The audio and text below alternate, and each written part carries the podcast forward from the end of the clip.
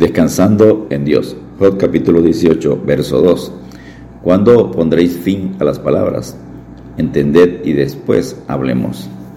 Bildad inicia su segundo discurso como el primero. Su ruda actitud se observa en sus primeras palabras. ¿Hasta cuándo hablarás tales cosas? Y las palabras de tu boca serán como viento impetuoso. Lo dijo en Job 8.2. Traducida sus palabras, está diciendo Job, eres un charlatán Recuerden que algunos apodan a Bildad como un puercoespín humano. En el inicio de su segundo discurso vuelve a llamar charlatán a Jod, cuando pondréis fin a las palabras. Entendé y después hablemos. Jod 18.2.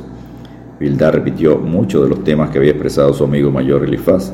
Al describir el destino de los malos, Bildad insistió en que son atrapados, Jod 18, versos 8 al 10. También dijo que sufren de calamidades, Jod 18, versos 11 y 12 de enfermedades en Job 18.13 y que pierde la calma en Job 18.11, pierde sus posesiones en Job 18.14 al 16 y su buen nombre en Job 18 versos 17 y 18. Según Bildad, ese era el destino para Job. Lo visualiza camino a la muerte. Por supuesto, Bildad comete dos errores. Habla a la persona equivocada y con la motivación incorrecta porque Job no había pecado, no era un impío desconocedor de Dios y tenía la esperanza de la resurrección. Número 1. Bildad acusa a Job, eres un charlatán. Job capítulo 18 versos 1 al 4. Cuando pondréis fin a las palabras, entended y después hablemos. Job 18 2. Bildad llama de nuevo charlatán a Job y lo regaña para que deje de hablar.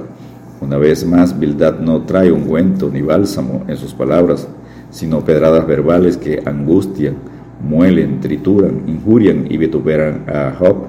Saetas que Jolas escribe en su próxima respuesta al Bildad en Job 19, versos 1 y 2. La lengua apacible es árbol de vida, mas la perversidad de ella es quebrantamiento de espíritu. Proverbios 15:4. La lengua es un arma mortal poderosa, y sobre todo cuando somos atacados en lo secreto, tras bastidores. David pide a Dios que lo guarde del consejo secreto de sus enemigos, que afilan como espada su lengua, lanzan cual saeta suya, palabra amarga, para asaetear a escondidas al íntegro. De repente lo asatean y no temen. Salmo 64, versos 3 y 4. Bildad sigue ofendido diciendo, ¿por qué somos tenidos por bestias y a vuestros ojos somos viles? Job 18.3.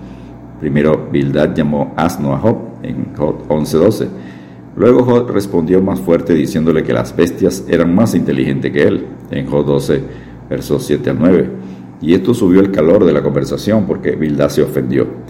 Job había respondido a Bildad como se debe responder a los necios.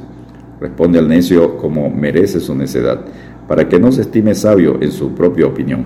Proverbios 26.5. Número 2. Bildad dice a Job, tu muerte está cerca. Job capítulo 18, versos 5 al 21. Bildad, hablando a la persona equivocada y con motivos incorrectos, visualiza a Jod muriendo con cuatro imágenes diferentes. Imagen número uno, Jod, eres como una luz que se apaga. En Jod capítulo 18, versos 5 y 6. Ciertamente la luz de los impíos será apagada, y no resplandecerá la centella de su fuego.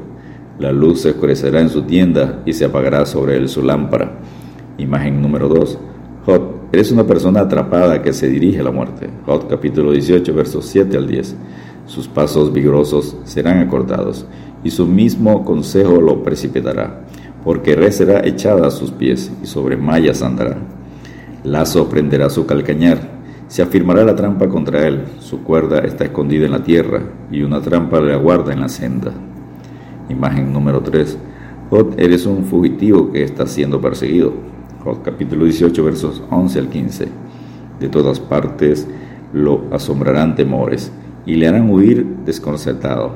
Serán gastadas de hambre sus fuerzas y a su lado estará preparado quebrantamiento.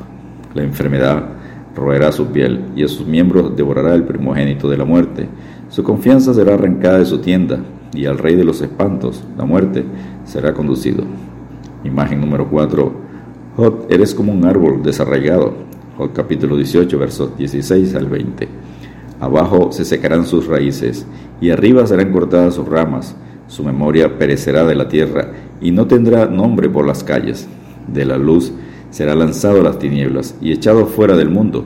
No tendrá hijo ni nieto en su pueblo, ni quien le suceda en sus moradas.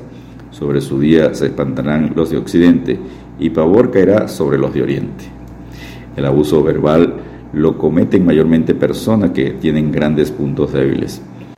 Como Bildad, empeoran las cosas cuanto más hablan. Bildad finaliza con el insulto más grande. Job, ni siquiera conoces a Dios. Job, capítulo 18, verso 21.